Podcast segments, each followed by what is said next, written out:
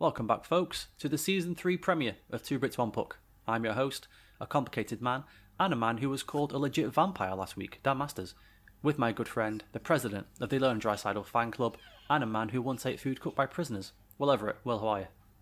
Uh, d- very good, Dan. Who called you a vampire? my, my mate Rick. We were playing on a game, and I was talking about my sleeping habits or something like that, and he just said, yeah, that's because you're a vampire. And I said, what? And then my other mate, Adam, went, yeah, you are a vampire. And I was just, oh, okay then. Because I don't, I guess because I'm a nighttime person. I, I hate the daytime and I love the nighttime. So maybe that's why. Fair enough. So you can't really argue with that, can you? I can't argue with that. All right, let's get into this this week because it's a packed week. I do have a quick question for you. Will, how excited are you for the new season? Less yeah, than I'm maybe excited. A week ago? Yeah, I mean, I, I, I was excited. I was excited, but then, then you go oh and three to start the season. Actually, no, t- tell a lie, the oh and three start is really... I'm really quite happy with it. That's um, where it's at these days. You want to be bad until Christmas and then steam through, don't you?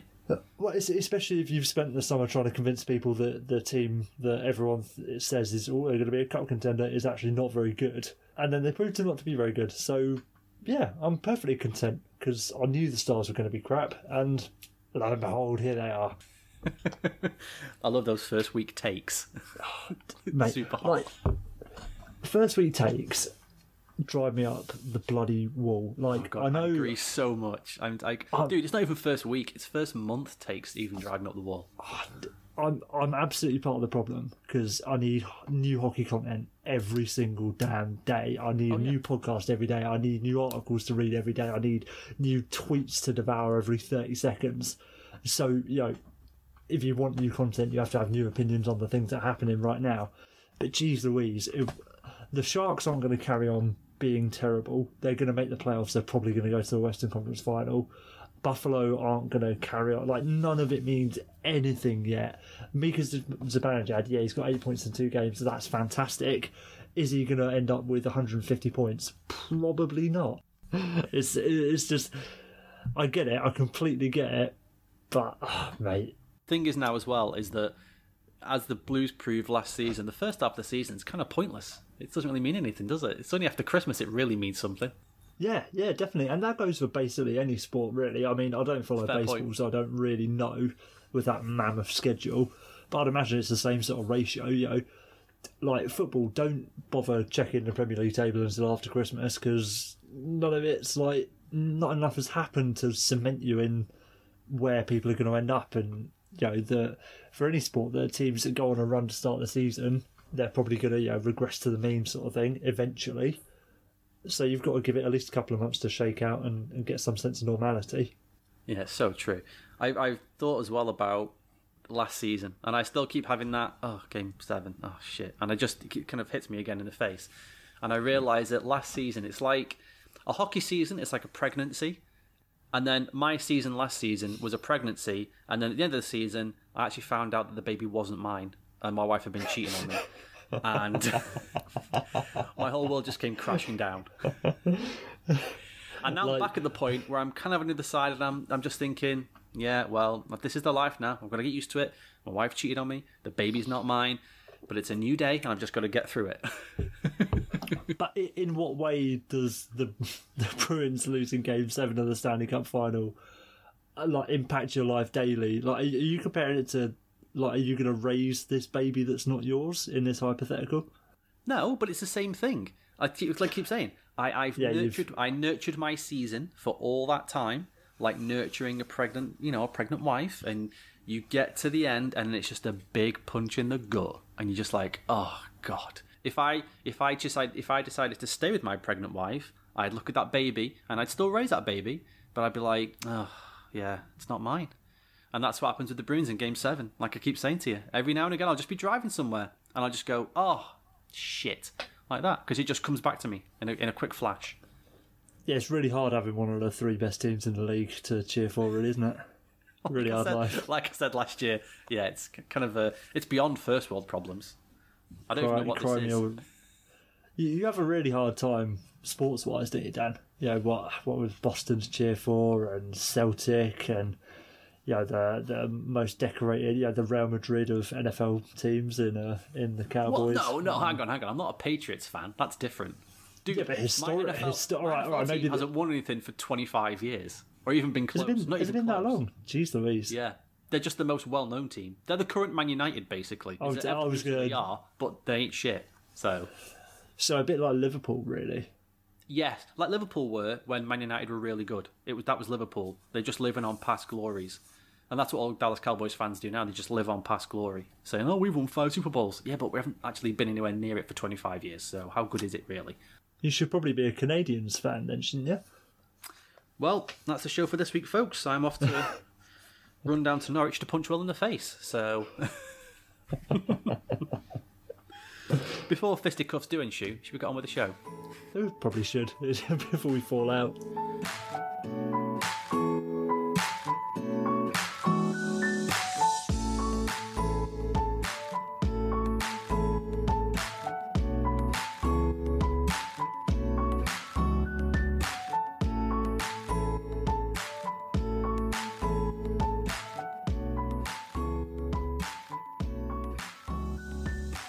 Hey everybody, I know you've missed it. It is that time of the week. It is the smooth recap. Tom Wilson, after getting chirped by Rod Brind'Amour in a pre-season game, loses his temper and gets a ten-minute penalty trying to fight the entire Hurricanes bench. The funny thing is, Wilson thinks that coaches chirping players is uncalled for. Pot, please meet kettle. A big week for the older generation coming out of semi-retirement, with Patrick Marlowe swapping his pension cheque for one with a Sharks logo on instead. The forty-year-old winger has surely improved a great deal since being bought out over the summer. A new segment within our own segment is the Sportsnet Quote of the Week, which was that Auston Matthews was the one A behind Connor McDavid. Calm heads have since prevailed, and now the pant dropper is only being listed as the second coming of Jesus. The internet has a long memory, though it wasn't needed when Twitter users dug up an L A Kings post mocking the Washington Nationals of the M L B for going eight two down against the L A Dodgers. The Kings lost their tilt with the Vancouver Canucks a mere three days after that score-based barb, with their demise coming in a matching eight two loss. The N H L, still being seen as the Neanderthal Hockey League, is evident this week as the Red Wings defeat the Stars four three. With Anthony manthering up as he scores all four goals. Forget the last king of Scotland. We've just lost the last king of not having signed an R F A deal land, as Julius Honka signs a J Y P of the Finnish Liga. Honka's deal has an N H L out clause which allows him to return to the league at any point within the season, unlike Dan's contract which requires him to remain with me and my terrible jokes ad infinitum. Rumours on toilet doors that Keith Yandel can go all night every night are proven to be true, as the Panthers D-man suits up for his eight hundredth consecutive game. Emergency services are delighted to announce that missing Calgary man James Neal has been found alive and well. Furthermore, they regretfully share the news of Milan Lucic also being found alive and well. Kasperi Kapanen, believing he is out on a Sunday stroll, hates the Habs so much he treats them like dogs. Evidence of this is him throwing his stick for Jeff Petry to play fetch with. In what world is Sven Bärtschi waived and sent to the A H L while Jay Beagle is allowed to exist in the big leagues while dumping pucks in on a breakaway? The season is already ruined, people. And that was your smooth recap. Alright, so there's going to be a few things we're going to touch on there later, so we'll leave that there for now. let it let it fester for a little bit. Yeah, let it settle, let it settle. Alright then, who's winning? In the first week, Will, who is winning the Stanley Cup? Ilya Mikheyev is going to win the Stanley Cup for his love of soup. And he's going to drink soup out of the cup. Is that going to be the picture? Of, of, of course, that's the only yeah. reason he wants the cup. He's like, that's the only recept, uh, receptacle that's... Uh, receptacle? Receptacle. receptacle. There you go, receptacle, um, large enough to house my soup needs. You, you know the Artemi Panarin story a bit, the fact that he's from like the middle of like the Urals in Russia and he's just super, super bumpkin-y. Yeah. It, it feels like the sort of thing that he would have, he should be coming out with. You know, like just this little farm boy from the middle of Russia coming over like, where's all the soup, man? Like not, not this trendy young man Ilya Mikheyev, but it's it's nice that, you know, he's not taking after his fellow countrymen's extracurricular pursuits. It's a sh- I feel it's a shame, really, that we're not going to have our first openly gay relationship in the N H L between Mikheyev and Panarin, because I feel that Breadman and Soupman, they, they're like a match made in heaven, right? It can still be like a budding bromance, though, can't it? Actually, yeah, true. Yeah, it could be a bromance, actually. It could be a bromance. My win in the Cup this week is the Golden Knights, who seemingly do everything right, and they've already got the best rivalry in the N H L after only being in the league for two years, after a, a brawl broke out in the pre-season game, after Arundel fucking hip-checked Mark Stone. It was amazing. There was one hundred fourteen penalty minutes in that game, which was just... Really? Jesus yes. Christ. How could you not love the Vegas Golden Knights? Fantastic. I was just thinking earlier today, like, I keep forgetting that this is only their third season. It's insane. It's insane. And that Sharks rivalry is now the best rivalry in the league, team by team wise, and they've been in the league for two years. Yeah, was, I think... Like, like I said, like, because they played each other in the playoffs the past two years, there's now history there. Both teams now are kind of playing with chips on their shoulders. So I feel that, yeah, okay, other other rivalries, Battle of Alberta, Habs, Bruins, Kings, Ducks as well. There's all of those, but right now, you give me a choice, put on Night Sharks. That's what I'm going to watch. You, you know what rivalry didn't get enough time to, you know, cement itself and, and doesn't get talked about enough? It's from a few years ago now. But do you remember that couple of years stretch where Tampa Bay and Detroit were playing in the playoffs all yes, the time? Yes, that's true. Those were some nasty games, proper nasty. And just one of those proper, like, why do these teams... Yeah, it's good that they hate each other this much, but why the fuck yeah. do, do the Lightning and the, the Red Wings hate each other so much? The good old days, Dan. The good old days. All right, who's getting relegated? I've got two teams to relegate, and they're sort of relegated. It's not really a relegation, it's more like a disqualification.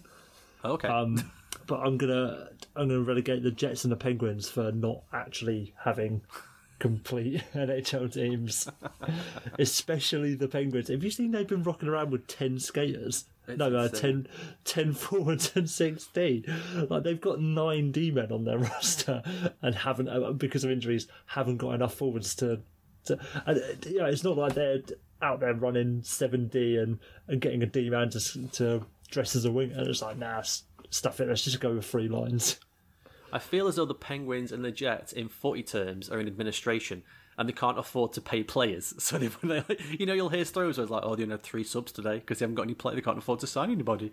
It's essentially this. The Penguins and the Jets right now are in administration and they need someone to no. buy them out and save them. No, it's like they're it's like they've named a, a Champions League squad or whatever, but fifteen of the players are goalies. Or they're not registered in time or something, so they can't yeah, play. Yeah, yeah, yeah, exactly. Like, they haven't got the visas for whoever's coming in. Like, it's just mental. Absolutely insane. Mental. Dude, that, that that Jets decor against the Penguins was absolutely ridiculous. I, I don't like to wish ill or, or pain or misfortune onto other people, but was I filled with glee when I saw Josh Morrissey was injured? Yes, I was. It is true. It's a, it's a sickness, and I get the same kind of thing. Is when, when things are going bad for teams, I want them to keep getting worse and worse and worse. Not in a horrible, like you say, okay, Josh Morris is injured. You know, I don't want him to fracture his leg or something, but I hope he has a bad cold or he's just not feeling up. He's got a migraine or something. I want to see things like that keep happening because it's just insane. And it just seems to happen all the time to teams. They just get this run of bad luck and they can't get out of it. Fucking Neil Pionk, number one D, man. I know, just mad, just mad. My uh, relegation this week is very simple. I'm relegating the New York Islanders because James Neal scored four goals. What more do I need? That's it. I, I, I present you Exhibit A. That, that, and case closed, I will. No, let's, let's not relegate every team that's had a player score four goals in them already, because that would be very, very unfair. Let's move on. How many starters you got? Uh, I've got a pair. Uh, you go, you go first. So my first one is a chap called Brent Pearson, who is uh, an educator in uh, in Missouri, I believe in Saint Louis itself, uh, for his incredible bes- bespoke blues suit. Have you seen this suit, Dan? Oh, I think I did. I think... It's uh, it's that horrendous nineties blues jersey that they're bringing back as like a, an alternate this year yes, with the red yes. sort of diagonal bit, and it's just got that pattern in suit form, and he's teaching with it, and he, I think he did like a history of the blues for his for the last lesson he did before opening night, and power to you, Brent. It was a beautiful suit.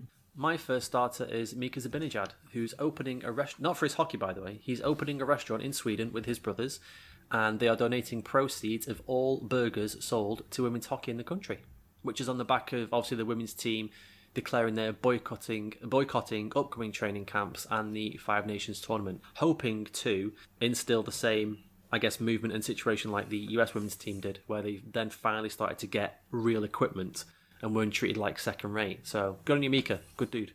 Big up you, Mika. Big up you. Uh, my second one is going to be Luke Glendening.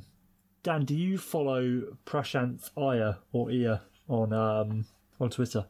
Don't. And again, I've seen this somewhere. I, I, but go on. So he um, he does a bit of this and that for the Athletic. He writes for Winging It in Motown, the uh, S B Nation for Detroit, uh, and his site is Meta Hockey. He just posted a um, a career summary for Luke Glendening from uh, from our boy Michael McCurdy's site from Hockey Biz, just showing his impacts from two thousand fifteen to, to this season. Luke Glendening's actually really good. I, d- I don't know if anyone's noticed, but he's actually ridiculously good. He's he's had an average of, of like plus nine percent effects on, on offense and a whopping minus eighteen percent on uh, on shots against. The geezer's like the second coming of Pavel Datsyuk. Luke, Luke Glendening is probably better than Auston Matthews. Yeah, shout out to Micah, friend. We can we can now say friend of the Fr- show, friend of the show. McCurdy. Yeah, friend of the show, Micah McCurdy, still doing God's work apparently, and that God is Luke Glendening. bow bow down to to your boy Luke. My second starter this week is a bit out of left field, and I hope you've seen this story. But my second starter is Coleen Rooney. Will. Mm. I don't know if you've seen this story, but I sure have. Again, it's not hockey, but for those of you who are not aware, Coleen Rooney is footballer Wayne Rooney's wife, and she was concerned that some private stories of hers were being leaked to the Sun newspaper, which is a piece of shit trash newspaper we have in this country. And if you ever see one, please do burn it, set fire, you know, and throw it off a train, throw it in the river, anything you want to do, just don't read it. It's a piece of shit. So she found out that somebody she trusted was leaking media stories, like a private detective or somebody from the Scooby-Doo gang. She started blocking certain people and certain stories on her private Instagram, and then she'd leak certain ones to certain people, and she was playing this huge cat and mouse kind of four D chess game with all of her friends until she narrowed it right down and found the exact person.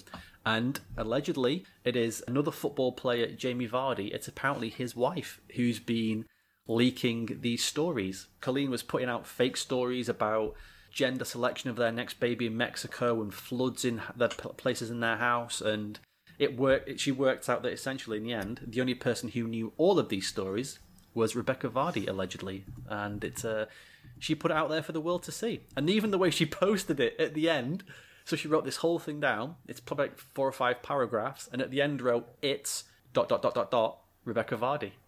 And it's just amazing. I it, I I love this story so much. It's absolutely beautiful. There was a bit of um, worlds colliding today as I was I'd, I'd read the story as as every good Englishman does. Anything to do with football and wags. Then I was reading Sean Shapiro's mailbag, the uh, the beat writer for the Stars on on the Athletic, and there was a question about uh, about what Coleen Rooney had done in the mailbag. So I was, why not? Why not? Unfortunately, Sean is a is an avid Spurs fan, so I I had to legally hate him. But um, mental, absolutely mental. All uh, all due respect to Coleen Rooney, surprised and impressed. Very. the, do you know, do you know, I don't I don't love this story because it's the wives. I couldn't give a shit about the wives and girlfriends. I'm one of those people. I genuinely don't care about them. You know, do your own thing. Like, you're married to a footballer, great, whatever. That's, you know, well done you. But I am just massively, massively impressed that she, like I say, she's playing this four D chess game with all of her friends. The mental fortitude to keep all of these leaked stories going and fake stories truthful to certain people and not other people. I tell you, I think she's been massively underestimated. She's a genius. I'd, I'd love to see all the evidence. I don't know. Like uh... a giant board, but it's a string going to certain places and pictures, like... Yeah, like, how is she? Is, you know, are, are these Instagram stories just like, are like a, a black background and then like a bunch of text or whatever saying, "Oh, I've just had a flood," or, or has she gone to great lengths of like really zooming in on the bath, like, "Oh no, my my basement's flooded." Like, She's like the jackal. She's like, I've got to fly to Cuba tomorrow to take a picture. Yeah. Like, what? She's like smuggling smuggling people in. She's hiding things in suitcases, secret recordings and stuff. I love it. She, yeah, she's like uh, buying plane tickets to Mexico and taking photos of them and stuff like that. And then not using them, just giving them to someone on the street. Ah, whatever. Do you want to go to Mexico? Do you, do yeah. you want to go and have your, your baby's gender selected? Hey, all right. Oh, it's fabulous. A great story. Pa- a great story. Power to her. Power to her. A power to her. All right, how many scratches you got? Oh, I've got a pair again. I've got a pair. Okay, you go first. I've only got one. Okay, I, I'm going to scratch Jay Beagle. Because that... That play, like, let's let's get into it a bit more for anyone who hasn't seen it. It was it was opening night. Canucks just quickly, just quickly before we carry on. If you haven't seen this, Will's going to explain it, but you still have to go and look at it. Okay, that's just the thing. You have to see this play. So off you go, Will. So so what Jay Beagle did for, for anyone who hasn't seen, and, and if you haven't seen it, please go and watch it because I'm not going to do it enough justice by describing it. And even if you do understand completely what I've, what I describe, it still isn't going to be quite as good as seeing the real thing. So the Oilers have a period of sustained pressure in, in the Canucks zone, and uh, Beagle intercepts a D to D pass, knocks it forward into the neutral zone. It's about the red line. He's got a step on the two D men who haven't even turned to start chasing him yet. That's how quickly this has happened. All alone in the neutral zone, just about to pass over the red line. He has a breakaway. There's no D men left, unsurprisingly, between him and Mike Smith. And instead of carrying on on a breakaway like a normal human being, like a normal N H L caliber player who gets paid three million dollars a season, Jay Beagle dumps the puck. Dan, he has a clear breakaway, and not even not a partial breakaway. It's not like if he carries on, he's gonna he's gonna have the foot speed and beat someone. He is away. He's you know he's got as many N H L defensemen chasing him as I do right now, and he uh, he still elects to dump the puck. And for me, Dan, that's just unacceptable behaviour. Like the. He shouldn't be scratched. He should have his bloody contract terminated by the bloody N H L P A. It should be, look, Jay, thanks for your service, mate, but um, you're embarrassing us now, so uh, off you fuck. Thanks, but no thanks. Yeah, you've uh, you've had your time now. Uh, back to the E C H L with you. A bad week for the Vancouver Canucks, as I'm scratching Jim Benning, as previously Ooh. mentioned in the smooth recap, sending Sven Bärtschi down through waivers, uh, as Jim Benning said that they have enough skilled players already. So, why would you need more skill on your team? Who cares? And then Daniel Wagner at Pass It to Bulis pointed out that Elias Pettersson makes nine hundred twenty-five grand, Quinn Hughes makes nine hundred seventeen grand, Thatcher Demko makes a million, and combined the fourth line makes thirteen point four million. So, great. Just just great for the Canucks there. I, I don't know how they're getting better when... Lamwave... I don't know, what if Jake Vatanen has an absolute breakout and starts banging in goals left, right and centre? Is he going to get sent down? Well, yeah, well, because you don't want too much skill, do you? We know this is a... No. As well, I told you, as we saw last year, you know, you got to play some big boy hockey in the playoffs, as Pat Maroon said. You know, there's, there's still room for big boy hockey. Too much skill? What the fuck? God. I, I haven't formulated a good enough argument for it, but it's really been playing on my mind recently how obsessed with physicality this sport is and how... how regressive it is. So, so, so Dan, say you've got a team, yeah? Yeah, go on. You've got a team. You've got all all your positions are filled out, so apart from left wing, yeah? Yeah, yeah. So you've, you've got four centres, you've got four right wingers, you've got all your D and your goalies, you've got four left wingers, and you've got two choices, right? Go on. You can either have four Johnny Gaudreaus as your left wingers. Yeah, heard of him. Or you can have, or you can have two Johnny Gaudreaus. Yeah. Or you can have two Pat Maroon uh, and two Pat Maroons. Which which do you think you'll have more success with? You see, the thing is, Will, you don't want too much skill, do you? You know, I feel oh, you know because the regular season, Will, is just for show. There's an old saying in darts: trebles for show, doubles for dough. And I feel that when you get to the playoffs, you just need those big bodies, Will. You need you, you know what you need. You need somebody who's good in the room. You need somebody who knows how to win. Essentially, here's what is right.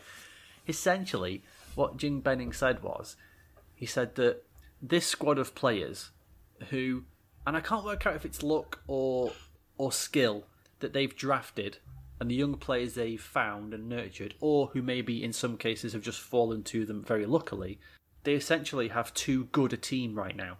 And they don't want that good a team. Well, the, the beautiful thing about that as well, Dan, is if I gave you the opportunity to name five highly skilled N H L teams, how many of them would be the, the Vancouver Canucks with or without Sven Bärtschi? Also a fantastic point. It's it's not like it's it's not like the uh, the, the Lightning scratching Anton Volkov because they want to play Pat Maroon. This is, no, we've uh, we've got our one line and our bottom nine. Uh, we uh, haven't got any room for you, Sven Bärtschi. Oh, mate, you keep you know, to, to Jim Benning's credit, you keep surprising us with how dumb he is. Good thing is I've not signed him to an extension. Oh, all right, never mind. Anyway, Christ, my other scratch is also. Um, well, I was going to say front office. Would you count a coach as part of the front office? Mm, uh. No, I think they're on an island by themselves, I think. Yeah, yeah, fair enough, fair enough. Anyway, that's middle management. How about that? Oh, oh, oh, I like that. Yeah. Well, I'm gonna, I'm gonna scratch noted middle manager Mike Babcock for playing Cody Ceci twenty-four minutes a night, uh, more than Morgan Riley or Tyson Barrie or Jay Muzzin for that matter. You've lost it, Mike. Did you see that Hab? Did you see that first Habs goal the other night? Like Max Domi. No. Just, is it Max Domi? Honestly, I mean, Ceci just was. I sw- I made the joke on Twitter that it showed Auston Matthews trying to shoot past that dummy, and I said, to oh, yeah, yeah, yeah. you know, Cody Ceci blocking shots already or something like that. He honestly looks like that. Like Domi just skated right in front in front of the net, and Ceci just stood there and let him do it. And I was just like, oh my god, what are you doing? Maybe he'll get better, but I doubt it. He hasn't yet. Yeah, I, I don't want to pile on C C specifically. It's um, but you will. It's, it's more. Oh yeah, definitely. it's, it is more about like Babcock's just relentless desire to overplay players that should, shouldn't be overplayed. Crazily, but crazily. Yeah. Just as I was watching a, um, as I mentioned before, like I enjoyed the Overdrive show on T S N. I think it's decent, and they were talking. The the headline was ridiculous, and I had to. I I watched the video because I knew it would annoy me. That's because it was, should Nylander play when it's six on five?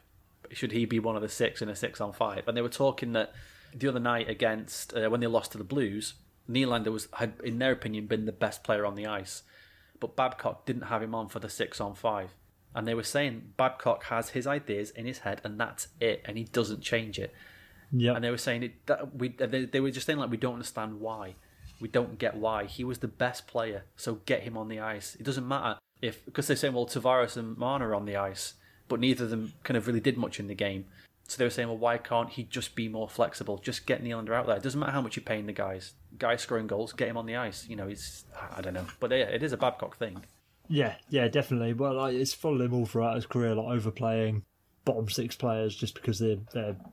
safe and they're hard working and they're gritty and stuff like that. He's always talking about grit and jam and all that bollocks. Like, I feel for William Nylander because that that's not going to be the end of it. I, th- I feel he's going to be underappreciated and underutilised throughout his whole career as a Maple Leaf, at least until until Babcock goes. All right then, let's go on to some news. We are going to do a little uh, few predictions. We'll do those towards the end of the show, and we have a new game for Will coming oh, up. Which oh yeah. Mate, I honestly, you need to hear the sting I've put together for this for this little bit, the little prelude before we do man versus eight-year-old. Spoilers, spoiler alert. But yeah, we'll get to that later. Let's start off with Evander Kane. This happened pre-season, obviously, but we're now back to a weekly schedule, obviously. But this was in the two weeks into recorded. He gets a three-game suspension after shoving a linesman who stepped in before a scuffle had even broke out. He Kane was just skating over to a player, and a linesman jumped in. Will, what do you think about this? Yeah, I mean, automatic suspensions are automatic suspensions, aren't they? There's not really a lot you can do about it. I thought it was a bit, it's a bit of a weird situation. You just get so. Ah.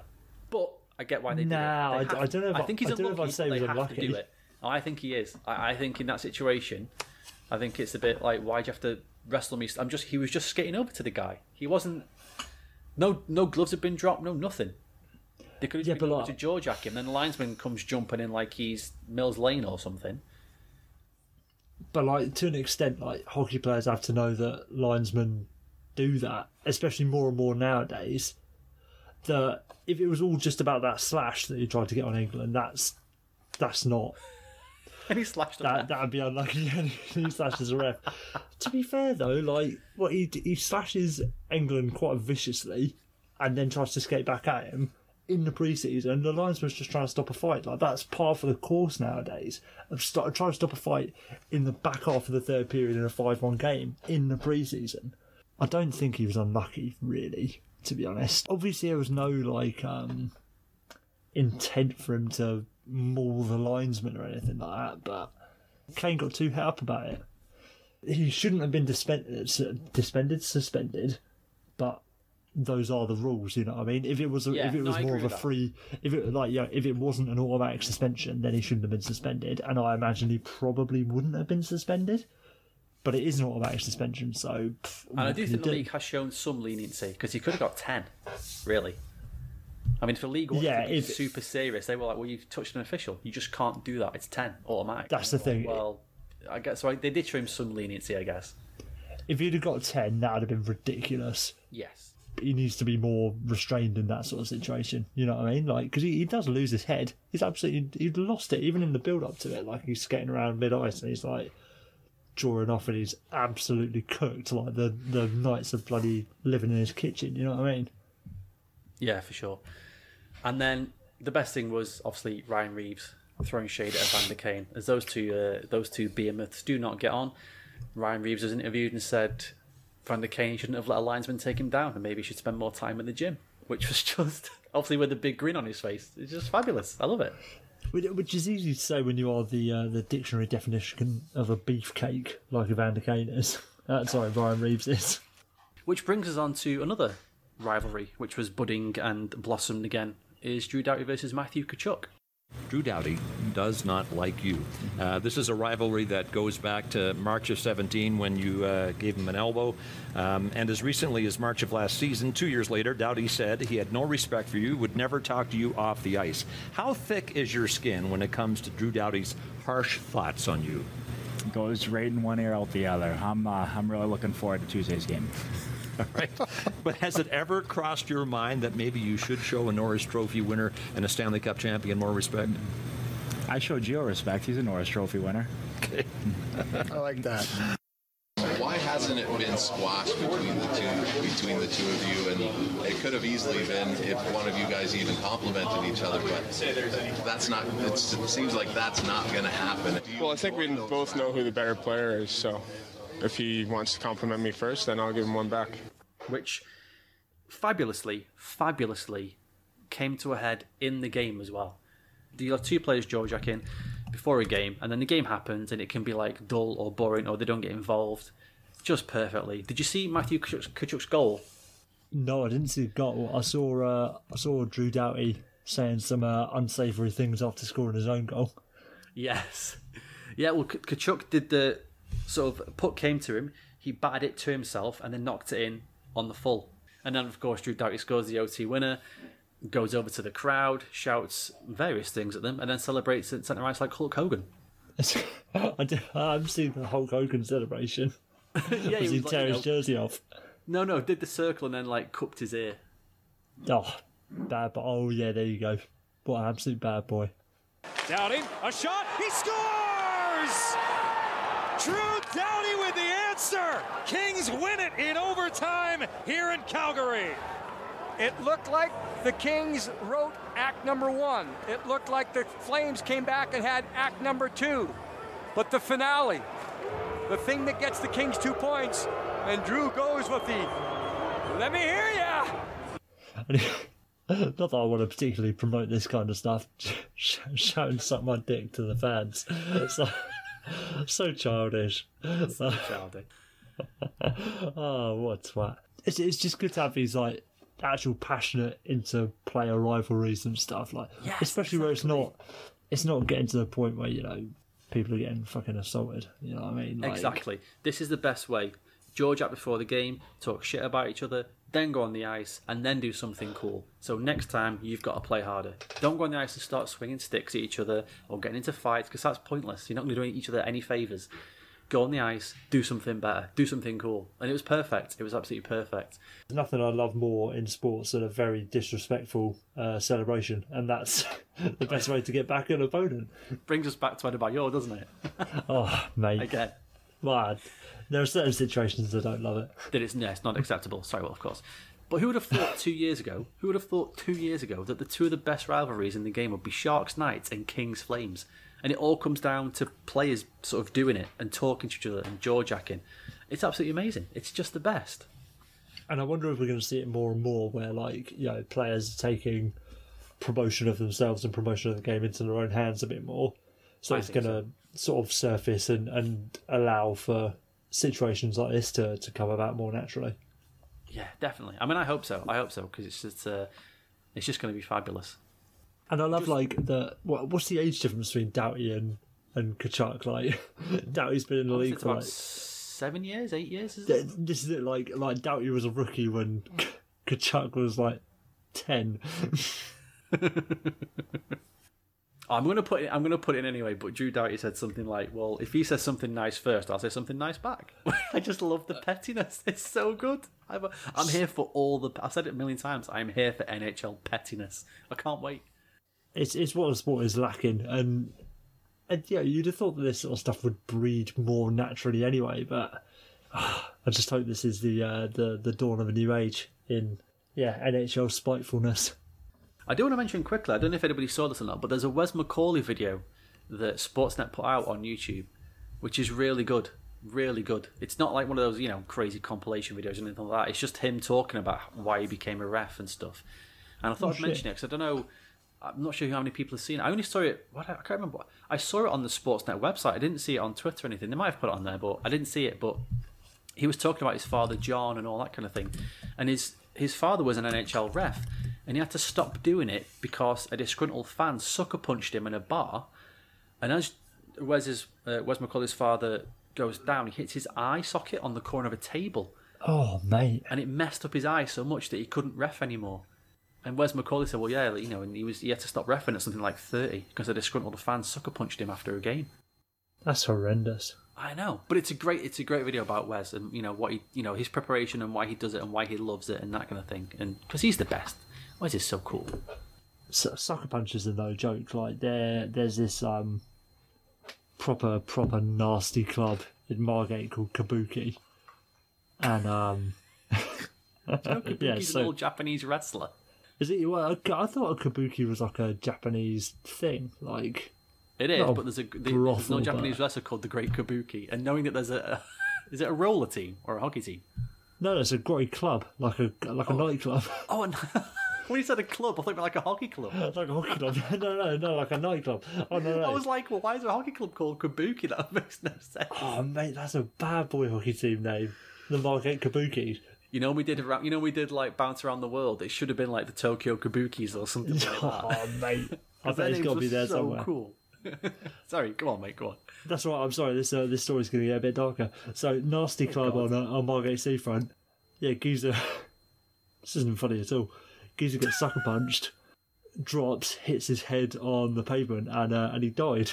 Dude, it's why I've done my absolute. But even when I was like young and dumb, and doing all manner of stupid shit, drugs, drinking, everything, I would do my absolute damnedest to avoid ever getting in a fight, because I just had visions of myself doing exactly that, sucker punching a guy or pushing him or something, and he just falls over, and that's it, and then you're done. Yeah, manslaughter. See you later. Like... Yeah, exactly. And and even if you don't go down for it, like that's on your conscience forever. Exactly, exactly. So yeah, kids, don't uh, don't sucker punch people, and um, yeah, don't sucker punch people and be a dick. Yeah, even if you're wearing ice skates and uh, and have a stick in your hand. And you think I was going to really say, cool. If you're going to fight somebody, put on some ice skates, get some gear on, get on the ice, and start fighting then, where it's meant to be done. Mate, like consensual fighting, whatever. If you want to do it, that's what yeah. consent's all about. But exactly, suck, sucker punching people. Absolutely not. If you sucker punch someone, you're a sucker, Dan. Is uh, that's why they call them sucker punches. The Pittsburgh Penguins are in deep doo-doo, as we discussed earlier. At this point, oh, they have. Yes. I think. I think at this point they're just an A H L team with Sidney Crosby, Matt Murray, and Chris Letang playing for them. I thought, well, Matt Murray is a is an A H L goalie, but that's uh, that's a different oh, question. Okay. Okay. Oh my God! Oh, they've got six people on L T I R, and they st- still have a. They're still over the cap. I didn't realise that. I didn't notice that. Oh wait, no, no, sorry, I'm I'm misreading things. Okay, yeah, so they're like they're at the cap because of L T I R. But still, okay, but still, Malkin and Bukestad, the two latest, are both out week to week. I don't know what happened to Bukestad, but you see Malkin. See what happened to Malkin? That was really weird. No, no, I didn't. Okay, so I... he was he was skating back, and he just he ba- it looked like he barely touched Chris Letang and seemed to trip over his skate, and all he did, he just took a knee. One of his knees went down, not even hard, he just seemed to take a knee. And then that was it, he was just like, oh, I, I can't get up. Oh, I've really done something here. One of the weirdest one of the weirdest long-term injuries I've seen, because it's obviously he's week to week, so if you find a video of it, take a look, because I, I, I have no idea what he did. Well, they say he's going to be gone for about a month, don't they? Which is, um, yeah, not ideal. Not ideal, I, I wouldn't say. Penguins right now, I mean, God, Crosby's going to have to do absolute bits for them, isn't he, this season, to get oh, them anywhere mate, near. It's over. It's over. Like, not not being funny, obviously they've had some uh, serious misfortune with injuries and stuff. It's over for Jim Rutherford, isn't it? Or it should be at the very least. It should be. How long How long does two cups get you? That's the thing, isn't it? That, I think it's got him this far, and that's about as far as it should take him. Like, the geezer's lost it. Like, he can't even manage a roster, let alone produce a good team. Do you reckon he goes first or Sullivan goes first? Uh, How often do we see it? How often do we see G Ms? I better get rid of the coach then, or it's me. So off you go. Well, that's the thing. It's whether it's whether Rutherford's lucid enough to pull that trigger. Maybe try and trade Mike Sullivan for a bottom pairing defenseman. For, for, yeah, for Jack Johnson. Oh, mate, that's a savage four injuries to have, though. Brian Rust, Malkin, Uh, Bukestad and Alex Galchenyuk. Dude, that's that's arguably four members of your top six. That's it though. God. That's that age thing, dude. Catches up to you. It's one of the, if he was if he does that when he's twenty, he just gets up and carries on and he's fine. But wear and tear, like we said a million times, the drop off is humongous. One day you are perfectly, perfectly fine, and you get to a certain age, and the next day a little thing, and that's it, and that's it. But you talk about a certain age, though. What's Malkin now, like thirty-two? Yeah, but in hockey years, he's what, like sixty-three or something? The wear and tear. Yeah, yeah, exactly. That's, that's yeah. still, uh, that's still, he's thirty-three. Evgeny Malkin's thirty-three. That's mental. There you go, you see. The geezer's legally dead. Fuck. basically, he's basically a skeleton out there at this point. Mate, I hope I never turn thirty-three, bloody hell. Moving on. Let's get this in quickly. Who's going to be the next goalie from the Premiership to lace up the skates? Will to uh, to play for the for, to play for the team to play for a team in the fourth tier of English hockey? As Petr Cech is going to be turning out. It's not. It's not Phoenix. A fourth tier, is it? Are they I thought they were in the fourth tier? I thought they were second tier. Either way. So I, I was I was texting you yesterday, wasn't I? Saying I've got like the the hottest takes that have ever, oh, ever yeah. existed. Yeah, I know they're in, they are they're in the third third tier third tier because it's it's like a conference north and south sort of thing, isn't it? Yeah, so oh, just um, split the difference then. Okay, so we're both right. Well done us. Um, so I, I, I hadn't read the headline properly, and I thought he'd signed with the uh, the Guildford Flames, so I thought he'd gone straight oh. into the elite league. At which point I was going to say this is this is just a mockery of British ice hockey, like a geezer who, who's never played professionally. Got a soapbox ready. Straight in. Oh, I was, I was buzzing to, to rip it. Cool. No, that's that's fine because he's. I, I remember reading about Czech being a ice hockey goalie like donkeys years ago in like four four two when I was a kid. Yeah, me too. Um, yeah, and he, he, I think he plays in charity games every summer and stuff like that. He's Mate, a feral unit as well, isn't he? So it's not like he's a. He's a big. He's a big lad. He's a big, big lad. Dude. And is he going to wear his protective helmet underneath his goalie mask? He'll wear it over the goalie mask, surely. You can't put it on. Either way, he has to wear it, doesn't he? There's a zinging pucks at him. Oh, yeah, like, I don't know. Yeah, but he had to wear it for football. How many times do you get hit in the head if you're a goalie, really, in football? I mean, his was a freak accident. If people are dinging pucks at your head at seventy miles an hour, that ain't good, is it? Yeah, but he's still, wearing a, he's still wearing a lid, though, isn't he? Like, the point of the football helmet was he, it was either that or not wear a helmet. Yeah, I suppose. Yeah, true. I think the best thing is, is that when it's time for practice, everyone's turning up in a, a transit van or sharing a three-door Toyota Yaris, and he rocks up in his Lamborghini or his Ferrari. Mate, like the backup goalie's like a, the backup goalie's like stinking rich. Such a, like, imagine. Absolutely imagine. It's five minutes till training. Where's Petr? Oh, he comes in his helicopter. He's flying in. He's flying in. He's just right, been to Paris for the weekend. Right, Petr, we're, we're playing away uh, uh, at Billericay this weekend. Okay, what time's the uh, what time's the plane leaving? Uh... uh... Oh, God. Which Hilton am I staying in again? Oh, I don't know what to tell you, mate. It's a, it's a bit annoying. Got, we've got an old dilapidated school bus to share. We're sleeping in that. I mean, I don't mean to brag, Dan. I have friends who play in that league because I'm very, ve- I'm very, very cool. Big Willie name dropper. I'm, I'm very, very cool. Shout out to uh, to Liam playing for the uh, the Haringey Huskies. Shout out. Bit of a traitor, should be playing for the Mustangs, but what can you do? It's it's a bit annoying because it, it used to be a not a not a claim to fame, but cool that. Have you ever heard of Ashley Jackson?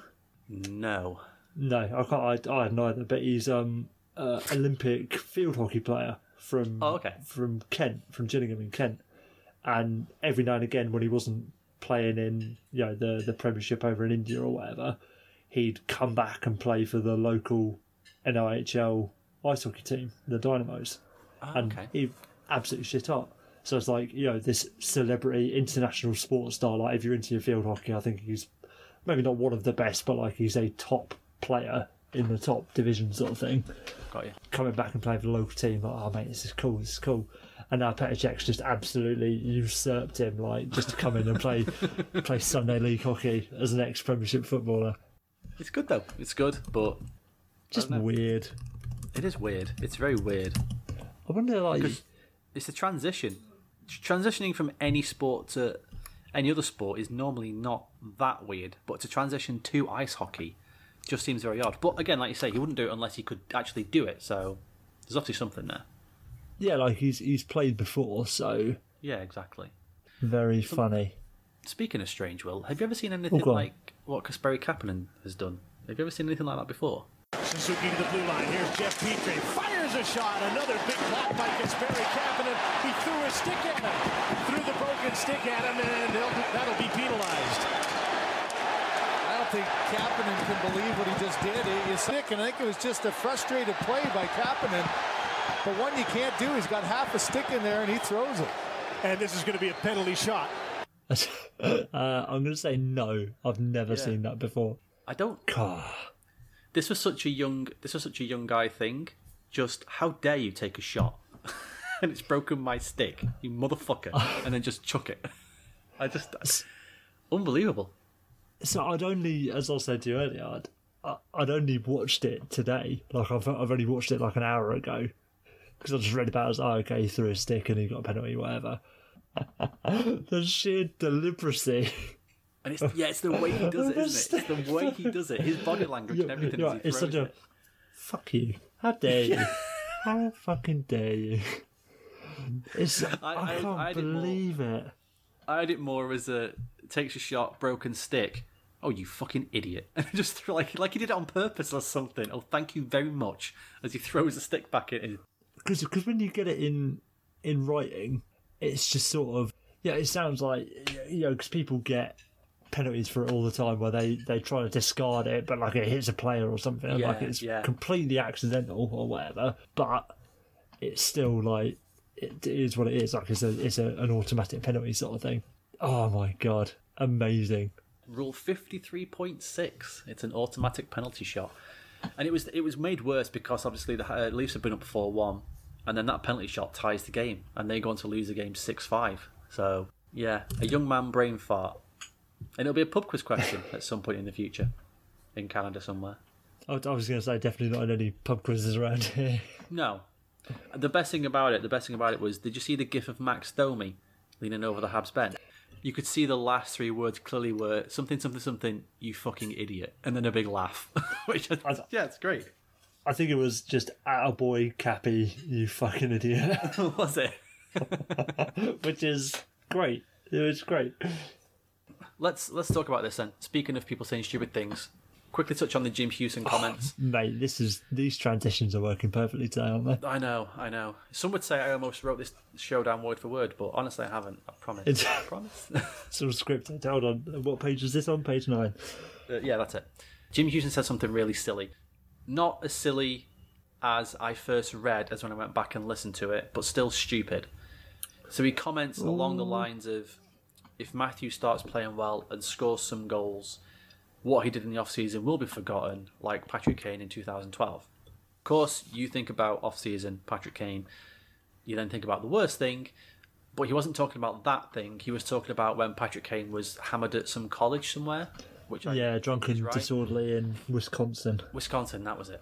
But if you're going to relate a player to another player who's done something stupid in the off-season, don't mention Patrick Kane, because everyone's first thought is going to be obviously the worst thing that he did. When it's related to a... A female.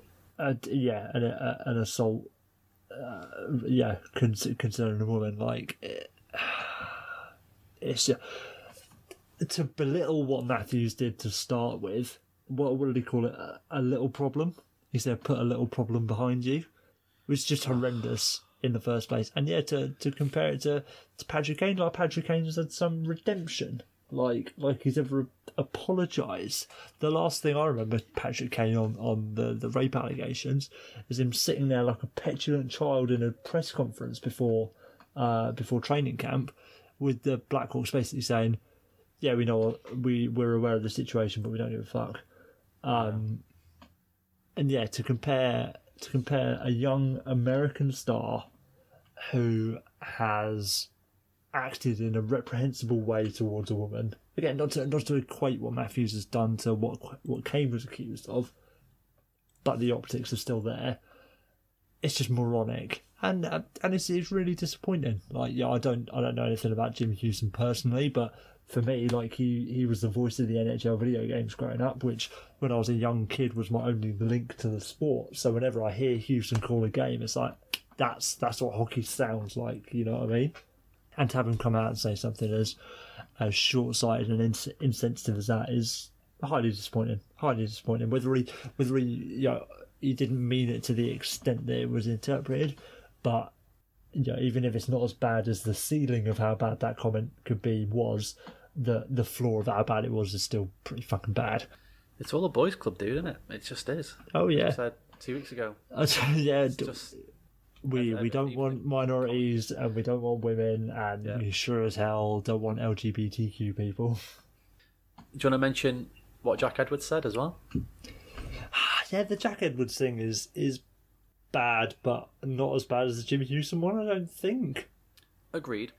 In the moment, I was thinking kind of the same thing, because I was thinking, well, you can see that uh, Polak goes to... Sh- I can't remember who the Bruins player was now. He goes to shove the Bruins player close to the boards, but the Bruins was player turns and hits his back. It? I might be, mm. yeah.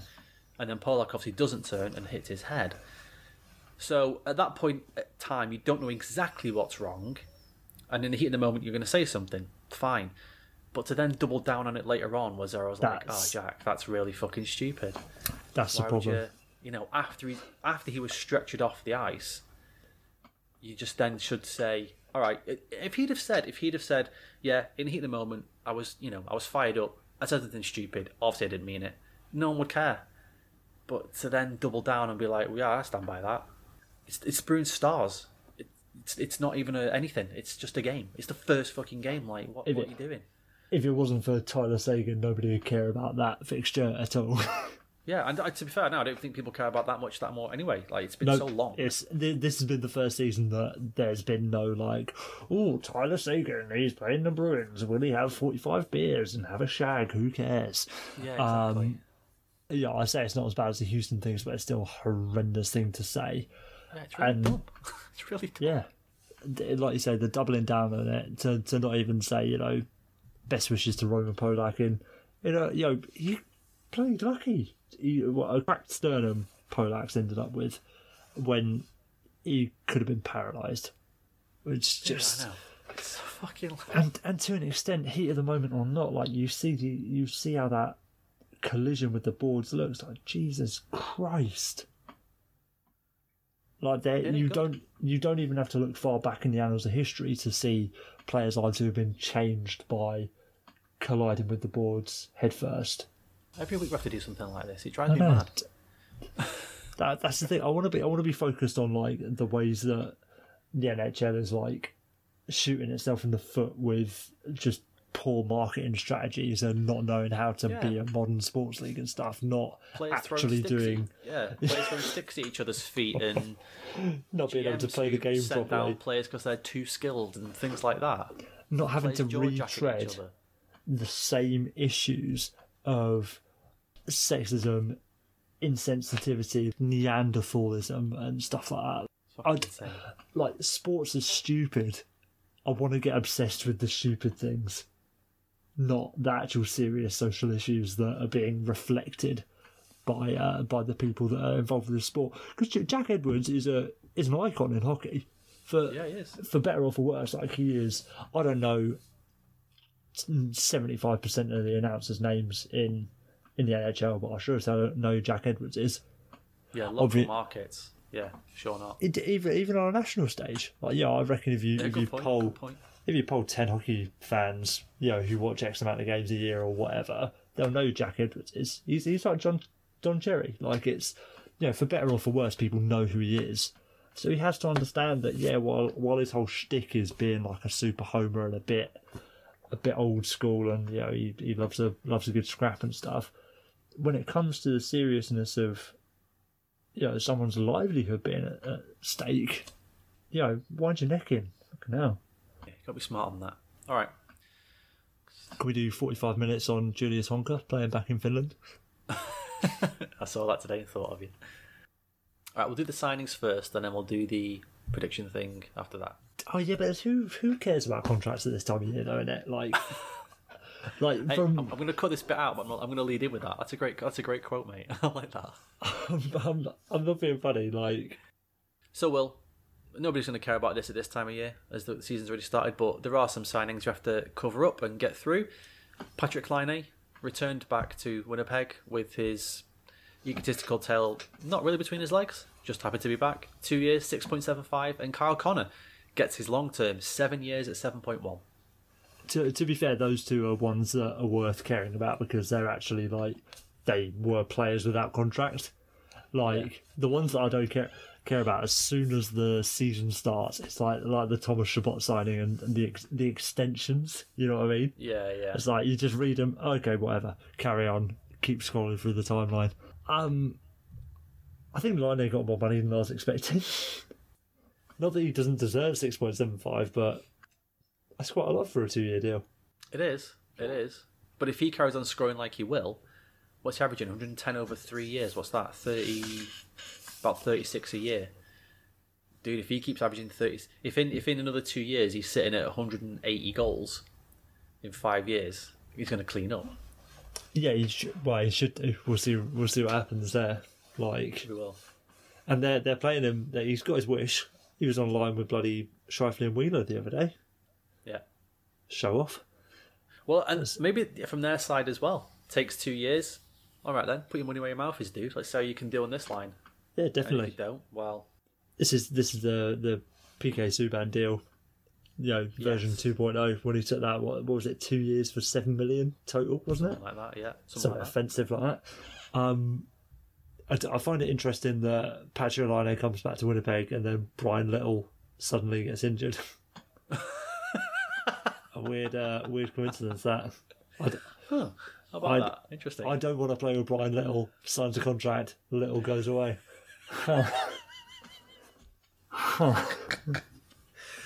In the contract negotiation, Patrick Laine was in the room.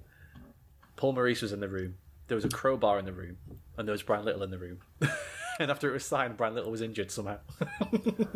No, Patrick, if you want to if you want to whack him, you don't have to build a fort before you shoot him. That's not how... Uh, sorry, that's oh, very life. good. Very good. Uh, thank you very All much. Right. A ripple for that. Fantastic. Oh, that's, a story. That's a story that keeps coming back every now and again, and I keep forgetting who the uh, Patrick Laine Fortnite champion. The other big one was uh, Mikko Rantanen. Six years, nine point two five. Oh, He's yeah. now officially... He is now officially three million dollars better than Nate McKinnon. Yeah, well, which is uh, probably true, really. Nate McKinnon is overpaid, as we all know. So um, Very true, very true. It's good to Rantanen see... Rantanen uh, takes a team-friendly deal, obviously. Yeah, um, reasonably so. Um, Yeah, good good deal. What was it, eight years? Six years? Six years, six years, nine point two five. That's pretty good, that's pretty good. There, there are certain other wingers in the league that probably should have signed that deal, really. But um, got a little bit more than that. So it goes. Unfortunate for uh, for Mister Dubas now he's, there. Now he's, be, now he's being paid that. Him and Marner are going to be compared. Yeah. If one of oh. them drops off, that will be it. If Rantanen has if Rantanen if Rantanen has ten more points than Marner this year, which is say Marner has ninety, or say Marner has eighty-five points and Rantanen has ninety-five points. They've both done amazing, but then you know what the narrative's going to be. You know what it's going to be. Mate, Rantanen could have less points than Marner this year. He's still That's a, a fair better, point. He's still better value. Oh yeah, true, true. Because it's it's not even like either of them drive offense without a star player. You know. Yeah, good point. Good point. Not not to say that they can't, but that's not the role that they've been given. You know, Marner's playing with Tavares. Rantanen's playing the majority of his minutes with McKinnon. So, like, to have a player for, what, one and a half million cheaper against the cap who's going to put up either the same amount, if not more points. And and in a lot of ways, Rantanen is, is better value because there are less of him on the roster. You know what I mean? With Marner, he's being paid more, and there's Tavares, Matthews, Nylander, to a lesser extent, Johnson and, and Kapanen, you know what I mean? Whereas with um, with uh, with Rantanen, he's clear cut probably the second best player on, on that Avalanche team, second best forward at the very least. Yeah, that's true. That's true. So yeah, and plus they haven't got a bunch of other seven million plus contracts sitting around on the books. Club extensions: Braden Shen, eight year, six point five. Still, do you know what? I don't hate. I know eight years is long. I don't hate this deal though. I really don't. No, great, great cap hit, great cap hit. Shame Amazing about the, shame about the uh, the length, but I don't hate. I don't hate that term. Honestly, I don't. Six point seven five million. I know. I know. Braden Shen isn't the player's second coming of Jesus, but who who who would you rather have on your team, Braden Shen or Ryan Johansson? Oh, Braden Shen. There you go. As like, still, yeah, I still, the more I think I about, think I think he will perform, even when he's into his sort of mid thirties. I mean, the injuries might the injuries might take that toll on him, but he's not he's not like an explosive.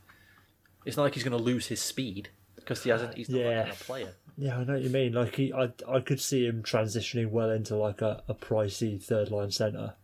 Yeah, but, but but being and being one of those guys, so you're like, wow, he's playing third line minutes, but look at you know look at what he produces, look what he does for the team. I think he, I think it's a good sneaky deal, and it's amazing the Blues still haven't got a player over seven point five. That's crazy. They have got. I mean, they have got that. They have got this roster locked up. It's good GMing. It is really good GMing, to be fair. In a in a market where you would think that not that it would be tricky to get people to play there, but it's not glamorous in any way. I know winning the cup helps, but still, I mean, th- th- getting those players to play there on those deals is is very well done. Very well done. Great GMing. I think there's an element of like, like the Blues have been good for a long time. They've not really. You know, scratched at the final or anything for a while, but they've still been a good team for a long time, but they haven't missed the playoffs in however long. And, like, I think it's quite a a nice little quiet place to play in a lot of ways. Like, it's like a well-run organisation, a town where you're not going to get swamped by, by media necessarily. You can stay out of the spotlight a bit compared to, like, Canadian cities or whatever. And you're yeah. playing for a good team as well. It's like yeah, I think if like, if the Coyotes were really good, then they'd have that similar sort of cachet. You know what I mean? Yes, it, it's almost it's almost like a massive family club, which sounds mm. like a weird thing, like a weird kind of paradox. But it is. It seems like that that they're all happy to take those deals. Nobody wants to get paid too much. Yeah, it's for the good of the team. And and you always hear these stories about like ex-Blues sticking around in Saint Louis. There's got to be something that's keeping all these. Old Canadians sticking around, isn't it? Yeah, for sure, for sure.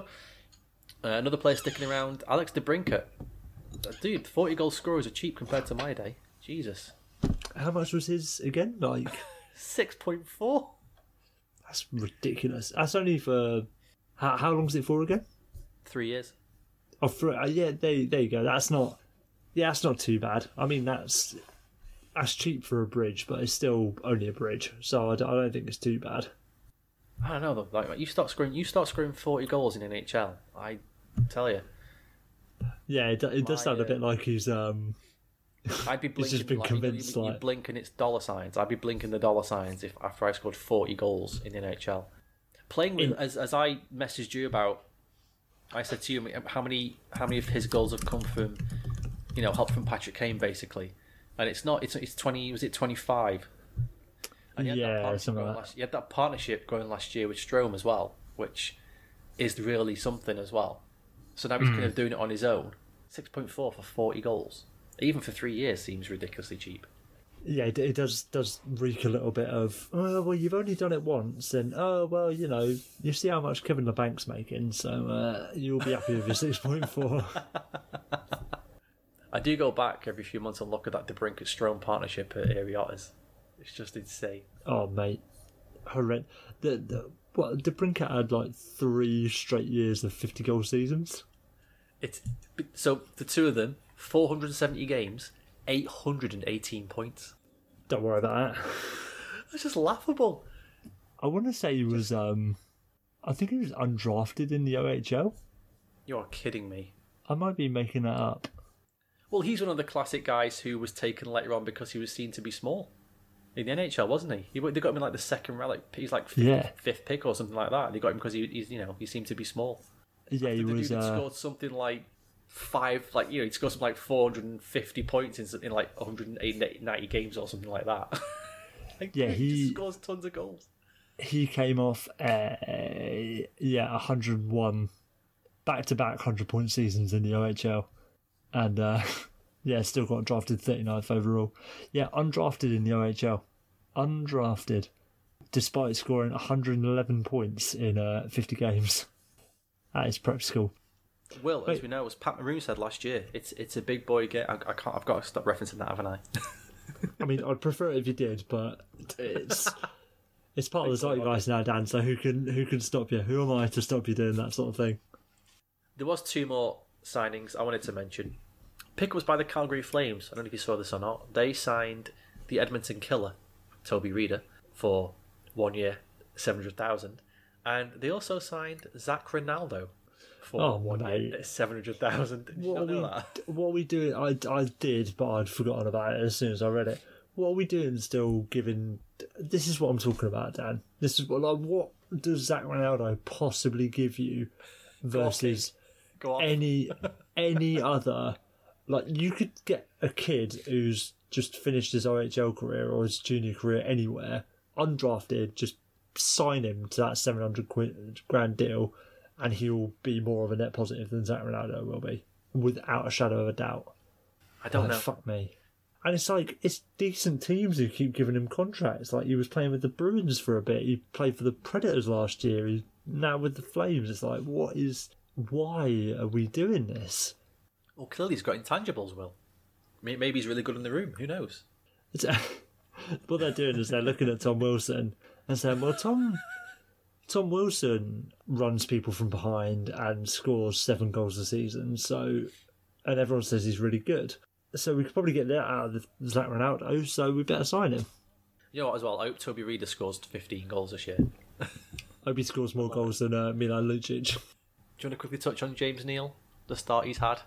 It's funny how um, getting power play time with Connor McDavid uh, leads to scoring goals, doesn't it? Leads to goals, yeah, crazy. Really, really. To be fair, to be fair, I'm gonna give myself a half pat on the back because we did say it was mad that he went from a goal-scoring winger to what happened in Calgary, and it maybe just wasn't the right fit. So we did say maybe new team, you never know. It might it might work out for him. And and I think the first week hot takes, obviously. I think the interesting thing that um, Tippett's doing over there, from what I've seen at least, he's he's not loading up the McDavid line, he's loading up the, the Nugent-Hopkins line. Like, yes. He's generally playing a lot a lot of Draisaitl, Nugent-Hopkins and Neal, which I think is probably a really curious and interesting way to do it if it's going to work out long term. Because the theory being, if you, if you just leave McDavid with whoever, he's more likely to generate on his own than if you leave like either Draisaitl or um, Nugent Hopkins on their own sort of thing. Yeah, no, I agree. I agree. Because like, that's a that's a good line there, Draisaitl, Nugent Hopkins, and, and James Neal. See, so you're almost like almost leaving Connor as his as the secondary scoring on his own sort of thing. So like, I I think that could work, and if it does, that's a genius move by Tippett. Alrighty, let's move on to our little predictions. I didn't want to do the same thing every other show is going to do by, you know, just predicting X, Y, and Z, doing what they do. So I wanted to try and change it a little bit. I do want us to pick each division winner, so we'll do that first. Uh, I, I tweeted this out a couple of weeks ago, so I've I've locked myself in, unfortunately. My predictions are going to be Washington to win the Metro, Tampa Bay to win the Atlantic, Nashville to win the Central, and Vegas to win the Pacific.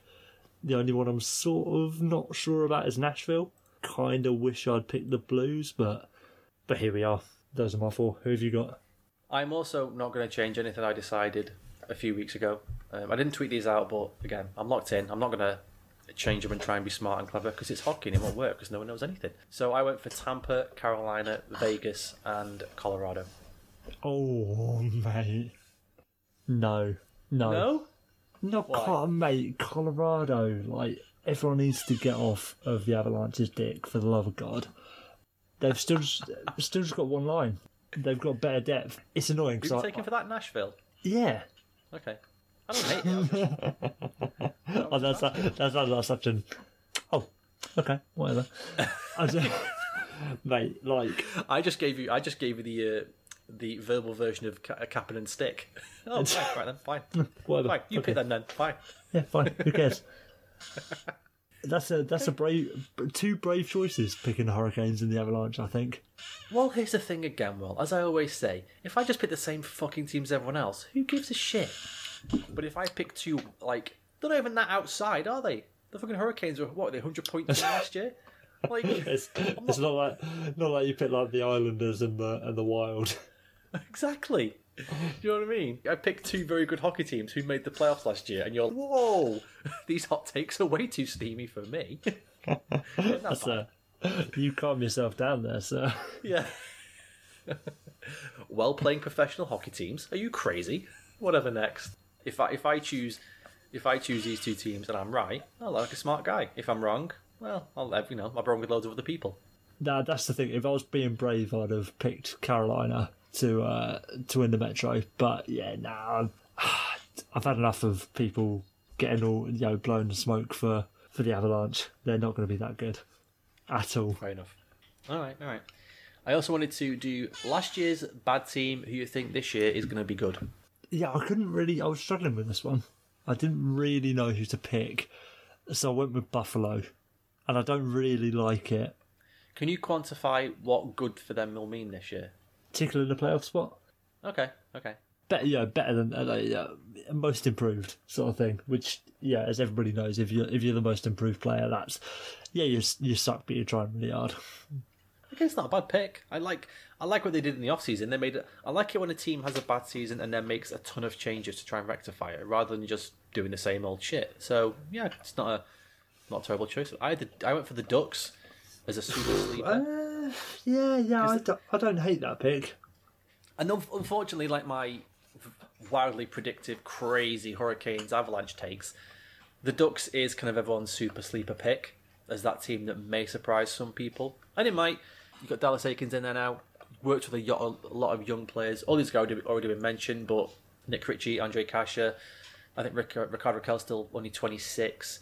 Troy Terry, Max Jones, Maxime Comtois, like, it's a good young team. Maybe they're gonna, maybe they're gonna play for a guy who already knows these players, so there could be something there. And they have, in my opinion, probably the best goalie in the N H L. And and that's the the problem for me. Like, John Gibson played so well last year, and it still wasn't enough. That's very true. He, and and when there's the things like, are they gonna ride him to death to the point where he just falls apart again? L- literally loses an arm while he's in the crease. It's, ah. He'd still make the save, though. Oh, probably. That arm would just stay in the way. Yeah. On the opposite side of that, obviously, last year's good team, who will be bad this year. What do you got for that? Uh, the Pittsburgh Penguins, because they're not going to be able to field a lineup for the rest of the season. Are they still called the Pittsburgh Penguins now with all these A H L players? I mean, is it even legally right to call them that anymore? No, they're, they're the Wilkes-Barre, Scranton, Pittsburgh Penguins. Yeah, merged. Second, second twenty-one. yeah, yeah, yeah, exactly. Oh, I, um, mate. I've gone. I've gone for the Islanders. I don't know if that's fair, really, Dan, because then you're saying that they were actually good last year. Did they or did they not make the second round of the playoffs? It doesn't mean you're good, though, does it? I'm struggling to quantify what you can classify as good and bad, Will. I don't think uh, you know what those f- phrases mean. There, there was one good team last year, and it still wasn't the Saint Louis Blues. Uh, it was. Here's the thing about the Islanders. I don't think they have that desire this year. I know that sounds crazy. A Barry Trotz team, it, that's probably not something you can only level at them. Last year, there was so much. And here's my first one for the season, folks. There was loads of intangibility around that team. You know, the, Tav- the Tavares effect was on. Nobody believes in us. They think we've lost our captain and our best player, and we're just going to fall into the shit. Nothing's going to happen. Everyone's just going to pile on us. He's gone. What are we going to do? We've got nothing. Every single player in that team last year, and the coaches, had something to prove. Even the goalie was playing for something. Robin Lehner, what are you worth? I don't know, we'll give you one and a half million. No one else is touching him. And he goes, yeah, all right, fine, I'll fucking take it then, but I'll show you. I'll earn my next contract. Every other player was feeling the same thing. But what, like, what have they got to play for now? Seriously, you can't claim that again. You can't get that kind of streak going again. Even even Semyon Varlamov, he might have a, a decent season, but he's got a four-year, five million dollar contract. What's he playing for? More security? No, it doesn't work like that. So I just think they've lost that. I think they just lost that kind of intangible mojo. So what you're saying is. Do you know what? Okay. I hate it when I make a passionate point like that that I've thought out, and then you come back with like a little bit of silence and then, so Dan, here's what I think. And I just know you're going to burn me. I know you're going to kill me now, aren't you? I don't, I don't, no, I'm not, I'm not trying to kill you. I'm not trying okay. to kill you. I just hope it doesn't come across that I haven't been listening because I've been thinking about what I want to say, which is absolutely what's been happening. What what you've told me there, Dan, is that if the Islanders are bad this year, It's uh, it's all Anders Lee's fault for re-signing with the team. What he should have done, he should have gone to someone else in free agency, so they had the ability to say, "Oh, fucking first Johnny, now Anders Lee." Oh. Exactly, exactly. That's what should have happened. Then it'd be then it'd be good again. Then it'd be good again. It's a shame. What they need to do is keep getting rid of their best players, so they have something to play for. Which team is going to Saint Louis Blues it this year? And by that, I don't mean win the cup. But be the team that makes the surge from nowhere into the playoffs. I'm going to say the Flames for no other reason than them hanging their hats on Milan Lucic. I can't even make sense of that, but okay. It's it's like, how, how can you predict this sort of thing? Not that I'm against making these predictions, but how can you predict a team that's going to be bad? And then, can we revisit this in like eight weeks or what, in November? Yeah. So that we've actually got teams that are bad to make a prediction of, right, who's who's in a bad position now. Because at the moment, what, we're three, four games into the season max. I would have said the Sharks, but they're probably just going to win like the next fifty games in a row. You know what I mean? Yeah. We haven't got a uh, we haven't got a baseline to pick the teams from. Fair point, but I guess in the sense of early stroke pre-season predictions dictate, we have to do them early stroke pre-season. Yeah, that's, that's very true. So for today, I'll say Calgary. But okay, okay. Come come November, when we've actually got teams that are lower in the standings than others, I'll make a, a an educated pick. Do you know what mine was? Mine was mine was educated. I went for the Penguins, and I'll tell you why. Because they did this this time last year, but not as late as the Blues. They were near the bottom. I'm sure they were either bottom or near the bottom of the entire league in or around early December or maybe middle of November. I'm sure they were. And I think if it happens again this year, I then think Rutherford would be like, right, that's it. I am selling the farm. Every single pick is going on a player and I want to just get in there once more. And I thought that was maybe like how it was going to... Obviously, again, it's a crazy prediction because we're three, four games in, but I thought it would be the Penguins for that reason. You uh, you don't think they're cooked then? I don't. Just think they've just.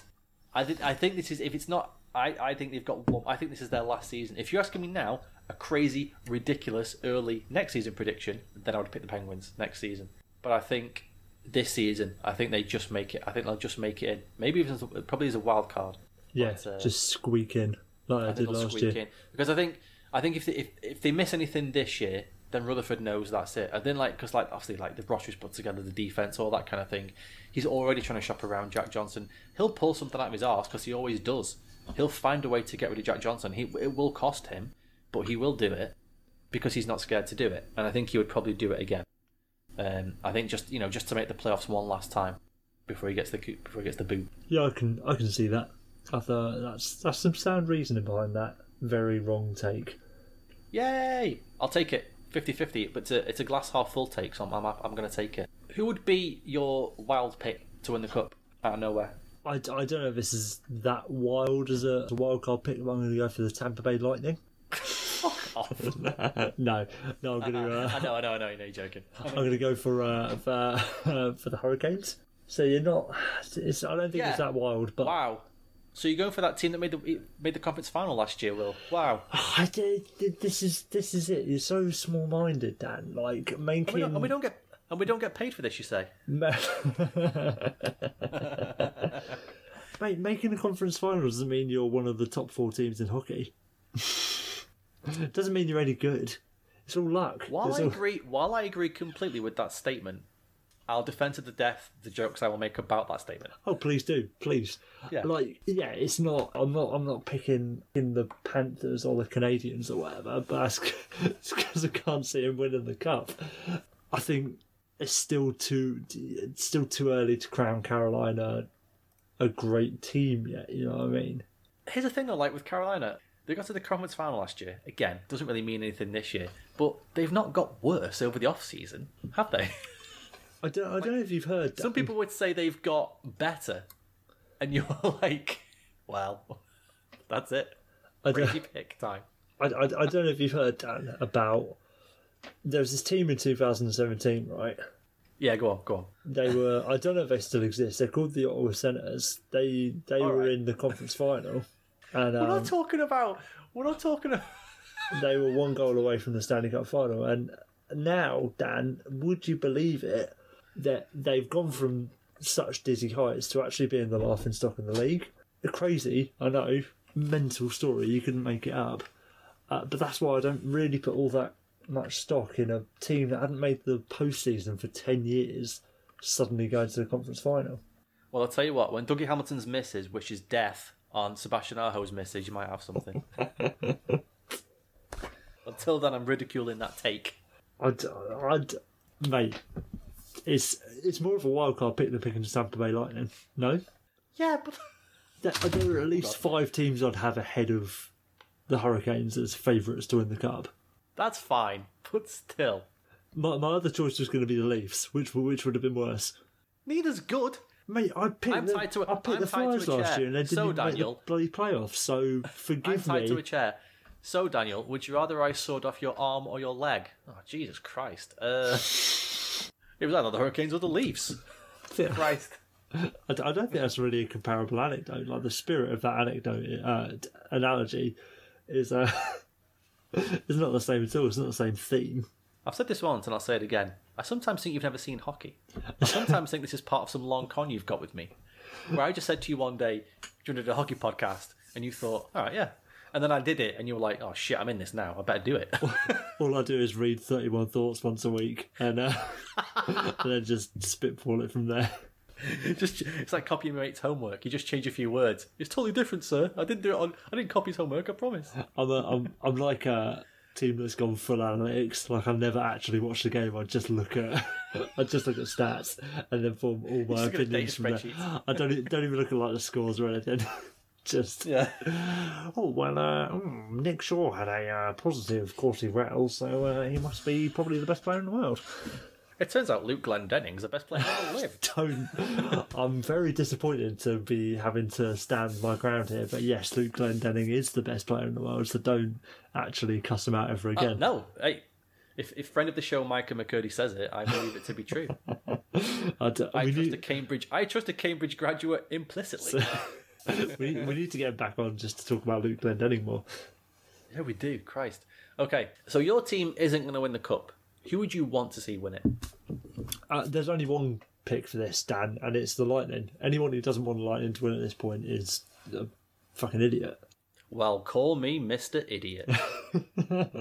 Actually, Mister Idiot was my father. Please call me Daniel Idiot. But, uh, Idiot Junior, sir. Um, yeah. I'm like, Idiot the Second. But they're so good. And why don't? Why wouldn't you want a good team to win?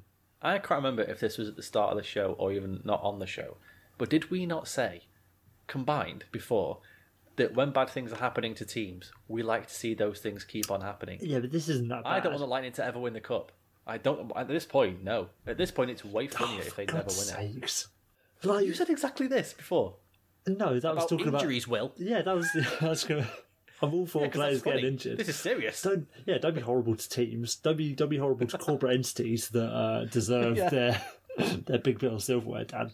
Come on, that's a completely different... kettle of fish.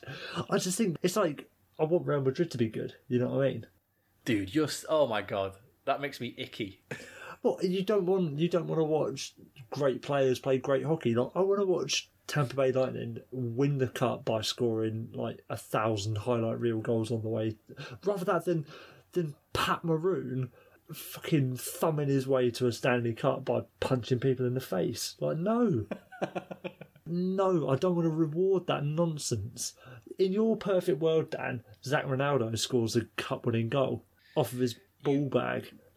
You disappoint me, young William, because what you've done here is you've made the classic, you've made the classic capital mistake of letting your blinding youth overcome any mental facets you have. My blinding youth.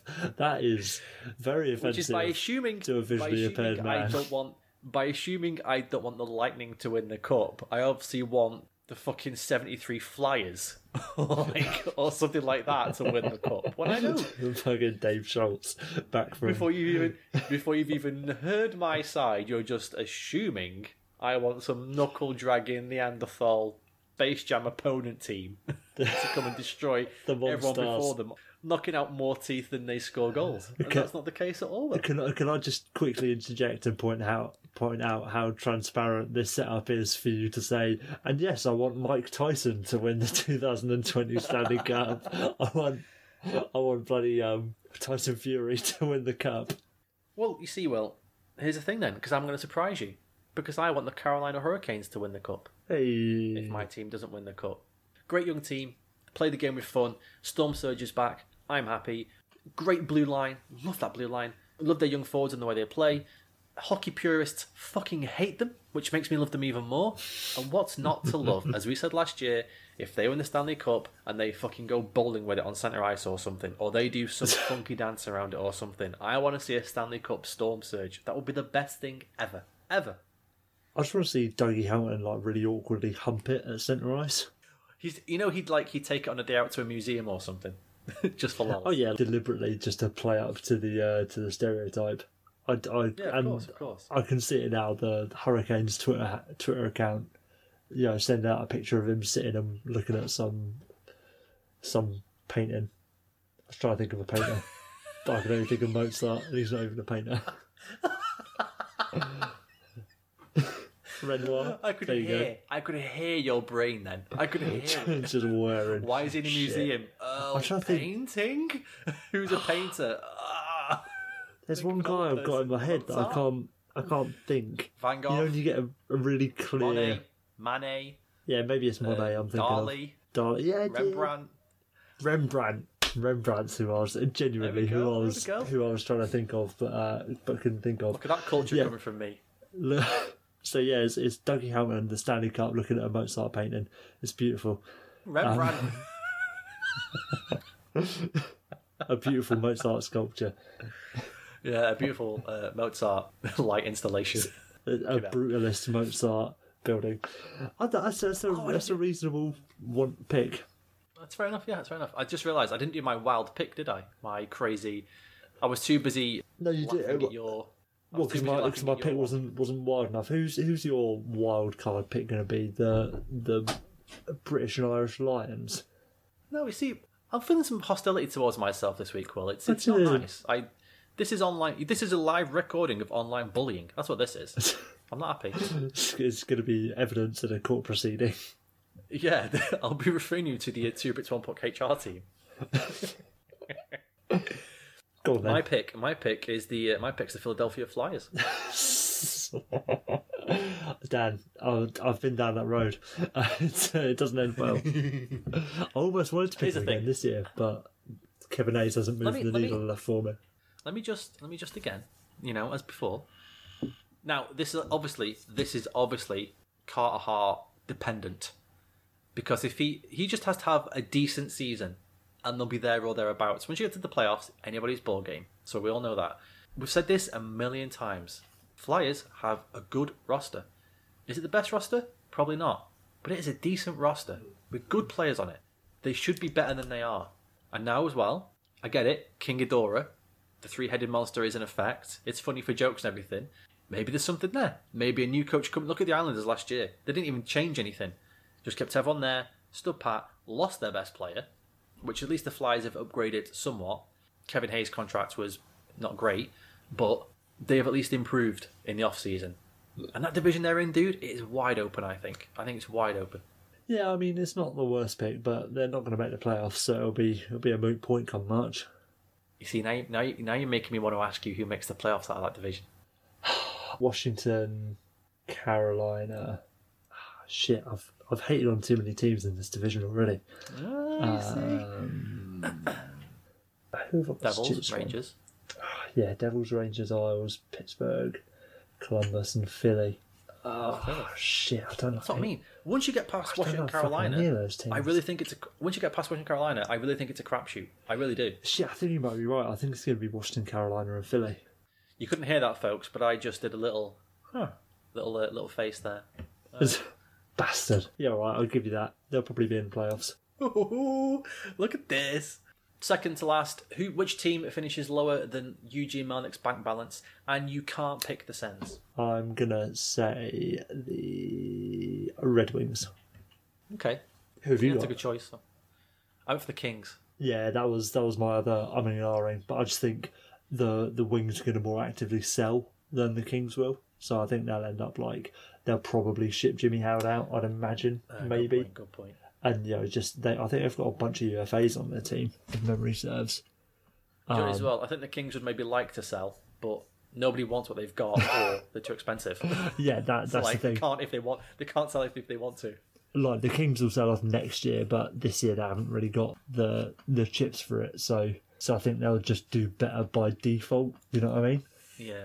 Do you know the average age of the? Do you know what the average age is of the supposed? The six best supposed players on the Kings, the average age of those six players. Is it thirty-four?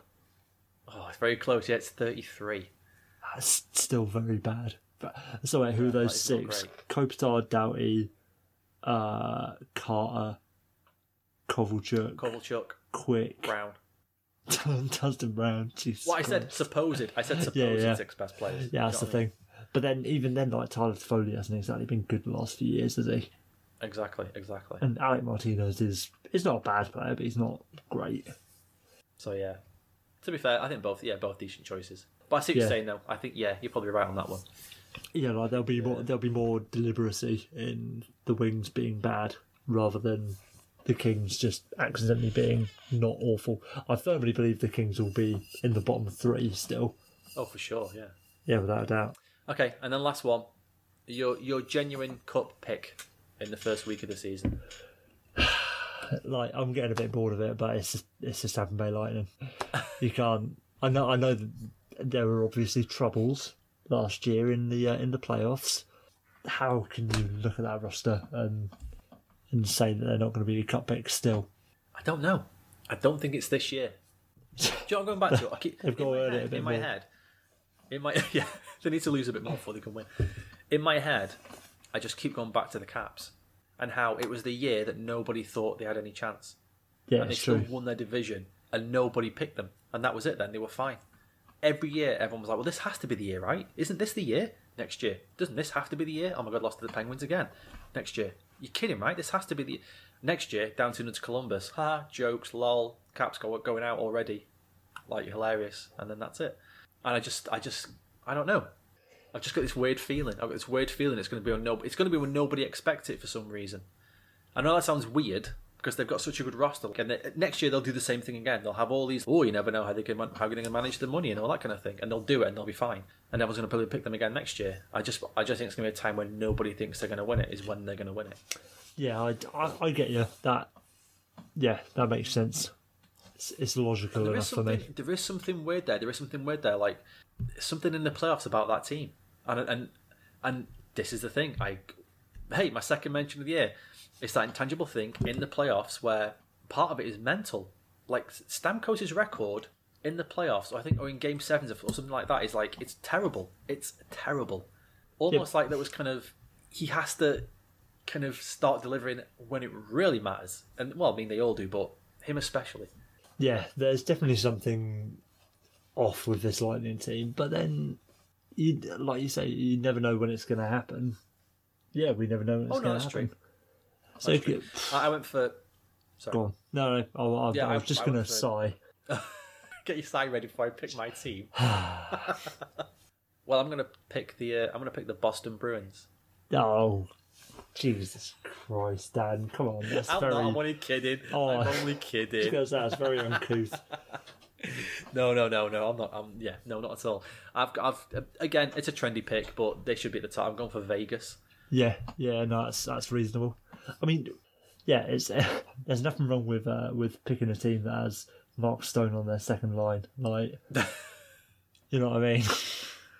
I know, yeah, a very very good team, a very good team. I get it's question marks over the D, but the D, what what they do and how they work as a team, it hasn't made any, it hasn't given them any problems so far. So I don't see why it should again. I can't, yeah. I can't see any reason why they're not going to be there or thereabouts again. And again, once you get to the playoffs, just get to the playoffs. That's all you got to do. Just get there. You never know, do you? That's, you know, as as we said last year, the two teams that got to the final were both one game away from being eliminated. You, you know, you never know. So that's the thing. And like for the D, like Shea Theodore's going from strength to strength. Like this could absolutely be the year that he finally looks like. Is or rather is accepted as the number one D that he could potentially be, and his little X factors like Cody Glass is probably going to have a wonderful year, like he's been absolutely dominating the last few years in junior, and now he's playing on a line with Max Pacioretty and Mark Stone. Like what more could you ask for? Mark Stone Pacioretty line. Oh my god! Which which as much as that's going to be like a massive boon for him, like that is a real testament to how good this kid is. That they're going to put in between those two players in such an important position. And it will, and it will only make him better already. Like, as good as he's already, it will just make him even better still. Exactly, exactly. So I think, yeah, they're going to be a better team than they were last year. And as they've already demonstrated by decimating the Caps in the first few games, uh, sorry, the Sharks in the first few games of the season.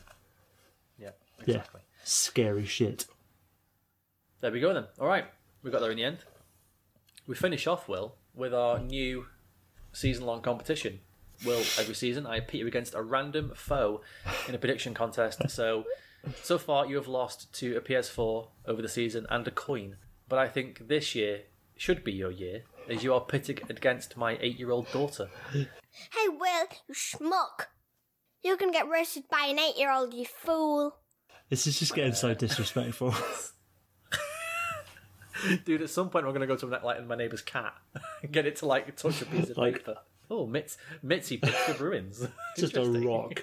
Like you bounce a rock on the floor. Uh, the rock picks.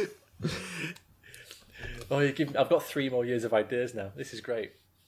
I, I did ask my daughter tonight what her picks were, so they are down. If uh, if you're happy with this, we we shall go ahead. I, d- I think I have to be really, don't I? I, d- I don't have all. I don't have as much of a choice in this uh, situation as you're making out. No, that's true. And when the show goes up as well, can you make sure you listen to the little soundbite I've got before this segment's introduced? Is this a pre-recording of your daughter? Of course it is. It is. Yeah. And it'll be on. And it'll be on every week. It'll be on every week until the the. the I'm uh, I'm thoroughly excited. So, very simply, one point if you get the right team to win. First game, Leafs Lightning. Oh shit! Right, that's a real toughie. I'm gonna go Leafs because the Lightning are imploding at the moment, even though they're gonna win the cup. Even though they're gonna win the cup, Blackhawk Sharks. Oh shit! Fucking hell! Even that's hard. It's got. It has to be the Sharks. Exactly. I've got to turn around at some point. Hurricanes Islanders. Uh, the Canes. Yeah, the Canes. Bruins Devils. Oh, the Bruins. Devils playing awfully. Sabres Stars. Fucking arsehole.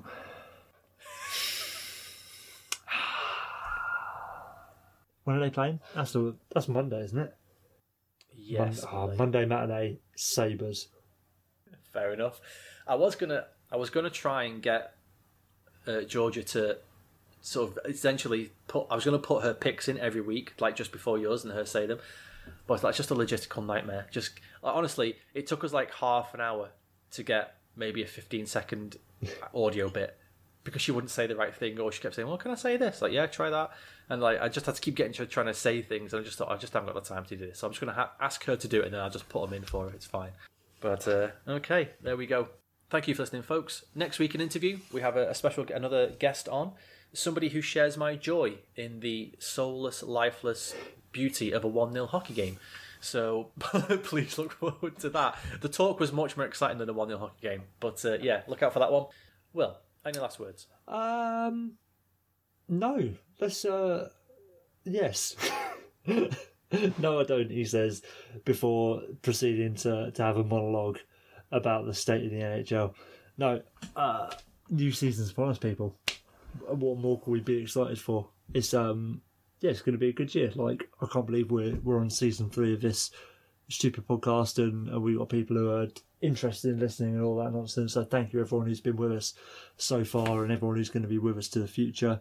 Uh, again, as we ask maybe once every three months when we remember to, please rate us on iTunes, leave a little review, subscribe wherever you're listening, if it's Google Podcasts, whatever it might be. Like, if you can just do what you can to to improve our profile, then we can do more.